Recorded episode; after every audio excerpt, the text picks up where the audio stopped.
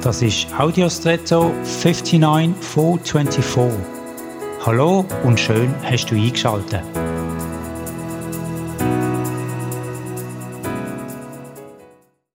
Eine Trophäe wie eine Medaille oder ein Pokal im Sport können unterschiedlich wertvoll für einen Empfänger sein, abhängig von der dafür notwendigen Leistung.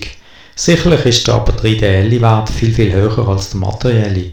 Außerdem besteht die Gefahr, dass bei einer zu starken Identifikation mit der Trophäe die eigentliche Persönlichkeit Schaden zu nehmen droht, durch Verkrümmung oder Abhängigkeit, zu starke Bindung an die Auszeichnung.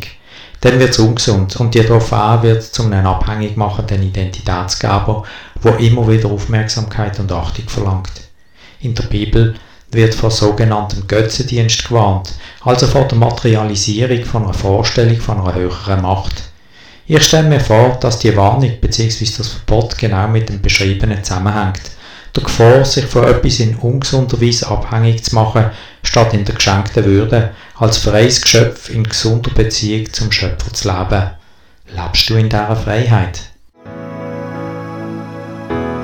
Und jetzt wünsche ich dir einen außergewöhnlichen Tag.